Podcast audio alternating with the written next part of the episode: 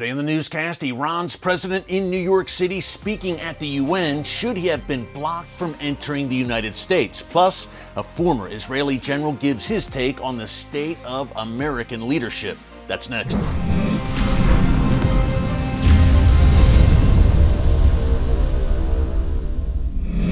Folks, Erick Stakelbeck here. Welcome to the Watchman Newscast. He's known as the Butcher of Tehran, and he is an avowed enemy of the United States, representing a regime recognized as the world's number one state sponsor of terrorism. I'm talking, of course, about Iranian President Ebrahim Raisi. He is in New York City today, Tuesday, September 19th, speaking at the UN General Assembly. Now, as I come to you about 1 p.m. Eastern Time, Raisi has not yet taken the stage at the UN, but folks, we can give a pretty good guess as to what he's going to say. He's going to blast the United States, blame the U.S. for the tension between Iran and the United States dating back to 1979 and the advent of the Iranian Revolution. He will likely blast Israel as well. So we can have a pretty good idea based on past speeches from Raisi at the UN as to what he is going to say We'll talk about that more tomorrow on the newscast. We'll give you a debrief on his comments. Again, I don't expect much new to come to Raisi, and by the time you watch this, you may have the transcript and you may have a better idea of what exactly he said. In the meantime, the issue we want to focus on today is whether Raisi should have been permitted to enter the United States in the first place. Now, that's coming up in a minute. Before we get into it, two quick programming notes. Number one, Route 60, the biblical highway, is still in theaters nationwide right now. You can pick up tickets at Route60.movie. It's a great new TBN production starring former Secretary of State Mike Pompeo and former U.S. Ambassador to Israel David Friedman as your tour guides on an incredible journey through the Holy Land, hitting every important site along the biblical highway. Folks, I strongly recommend this brand new film. It is powerful beautifully shot. Again, Route 60 dot movie. Check your local listings in theaters nationwide tonight, Tuesday, September 19th. Second quick programming note our Watchman Newscast live stream. We usually do them on Wednesday. This week, it will be on Thursday. Mark your calendars. Thursday, September 21st, right here on our channel. We'll be going from 4 to 5 p.m. Eastern Time live, and we will take your questions, so be sure to send along some good ones. Okay, programming notes out of the way. Quick reminder, of course, as well, if you have not subscribed, give us a subscribe here in the channel and click the notification bell so you get alerts every time a new video is posted. We would greatly appreciate it. We did not appreciate the fact that Ebrahim Raisi, the Iranian president, known with good reason as the butcher of Tehran, was permitted to enter the United States, and he is on U.S. soil as I speak to you. Raisi was here mainly to address again the UN General Assembly, and once we have that transcript, we will bring it to you tomorrow exactly what he said. But number two, he also had some meetings reportedly, including with the Council of Foreign Relations in New York City. Now, the Council of Foreign Relations was roundly condemned in many quarters for inviting Raisi to speak. A number of U.S. senators actually tried to block him from entering the United States in the first place, but no, no, no. Raisi was indeed permitted to enter, and reportedly, he will have a secret, a U.S. Secret Service detail watching his every move and ostensibly protecting him in his travels throughout New York City. Now, folks, wrap your heads around this. And the State Department, by the way, says, well, there's nothing we can do. It's a UN thing. We can't stop him. That's basically the MO. He is looked at by many as a possible successor to Iran's supreme leader, Ayatollah Khamenei. The two are very close. And what a message it would have sent for the United States to deny entry to Raisi to this country where I'm standing right now it would have been a bold move and laying down the gauntlet to the Iranian regime and saying a few things. Number one, we will no longer accept you, Iran, attacking U.S. soldiers in Syria and Iraq, at least 80 attacks since Joe Biden took office in January 2021. That's number one. Number two, we will no longer accept you seizing merchant vessels at sea. Uh, and that's why U.S. Marines, thousands, recently deployed to the Middle East to deter Iran from doing just that.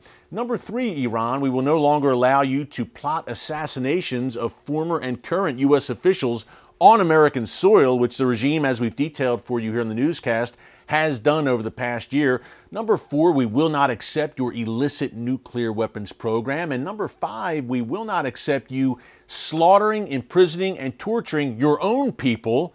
And number six, instigating war at, against Israel, funding your proxies that surround the world's one and only Jewish state. We will not accept you exporting arms to rogue regimes throughout the world, in particular, those so called suicide drones that Iran is mass producing right now. That's seven points that the Biden administration could have rolled out off the top of my head. Again, they were not in order of importance, in no particular order, but nonetheless, would have certainly sent a message to the Iranian regime. Folks, I want to know what you think. Should the United States have tried to block or denied Raisi's entry to the U.S., number one? And number two, does this show a failure of American leadership? Along those lines, I recently sat down with the former Israeli Brigadier General Amir Avivi, who called on the United States to once again step up as leader of the free world. He says it is sorely needed, and he shared why during our interview. Take a look. You know this well, obviously, as a former general in the Israel Defense Forces. When it comes to military planning, intelligence, you know of what you speak, to say the least. When we talk about deterrence, the United States uh, also sees enemies around the world growing emboldened, whether it's China, Iran, Russia. What can the U.S. learn from Israel when it comes to establishing and maintaining deterrence against its enemies? let's first understand what's going on. There is a huge change in the last year. You know, we have seen the Russian-Ukrainian war. We have seen harsh sanctions imposed on uh, Russia, and rightly so, and also on China and Iran. And the East is in a process of adapting to these sanctions. The East is getting closer and closer together, creating uh, their own economical ecosystem in a way that makes the sanctions not really effective. And when they look at the West and they see that the West is strong militarily but with zero willingness to use power, they say, okay, if we can overcome sanctions and the West is not willing to fight, we can do whatever we want. And this is destabilizing the whole globe. We see the Chinese more emboldened in the, in the Pacific with a possible attack, you know, on Taiwan. We see the Russians continuing their offensive in Ukraine. And we see Iran, which today is very much aligned with Russia. Russia has become very dependent on Iran capabilities. They are backing up the Iranians.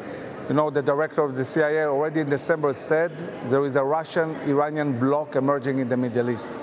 And this is backed up by Chinese economy.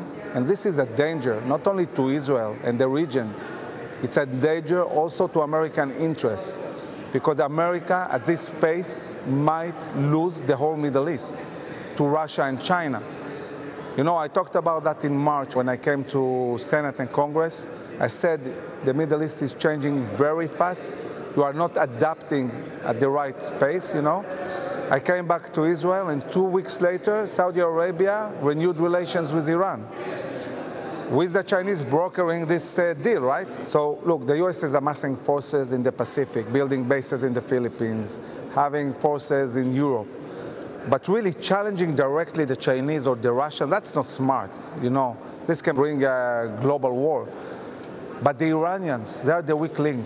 So if you challenge Iran, if the U.S. steps forward, builds a coalition in the Middle East with Israel and the Sunni world, and poses a credible military threat on Iran, this will build up American leadership in the world and will deter both the Chinese and the Russians from further aggression in other areas. So it's good to be strong on Iran. This will also bring peace with Saudi Arabia. And not only with Saudi Arabia, the Saudis are willing to bring to this peace also Pakistan, Indonesia, Oman. This is a huge deal. It's a huge peace agreement. It's stabilizing the Middle East. It's uh, you know enhancing oil production, uh, getting a better economy. And what is the alternative? The alternative is Israel having to deal alone with the Iranian threat. We can do that, but there will be consequences, and the consequences will be a regional war that will destabilize the whole world, economy. It will bring recession everywhere. It will get oil prices crazy. Every single American will be affected by that. This is not just about telling Israel, you know, guys, you do what you need to do, deal with the Iranians. No, this is a global issue. And America needs to address it and needs to show leadership in the Middle East and get again this uh, Sunni Israeli alliance, an American alliance, and you know be able to enlarge this uh, Abraham Accords. Thanks again to former Israeli General Amir Avivi for those great insights. Hey, speaking of Israel, before we go. Israel right now is in the midst of the high holidays, of course. Just celebrated Rosh Hashanah, Yom Kippur is coming up, and also Sukkot. This is a great time to support Meir Panim, an organization that we love and stand with here on the Watchman Newscast. They are feeding Israel's needy, including children, including Holocaust survivors. So important, especially during this time of year, the high holidays for the people of Israel. You can check them out and lend your support at mpgive.org. That's mpgive.org. We strongly support what Meir Panim is doing. And hey, you are fulfilling the biblical mandate, Genesis 12:3, to bless the people of Israel when you support Meir Panim. Good stuff. Hey, thanks so much for joining us here today on the Watchman Newscast. Until next time, God bless you. And remember, never hold your peace.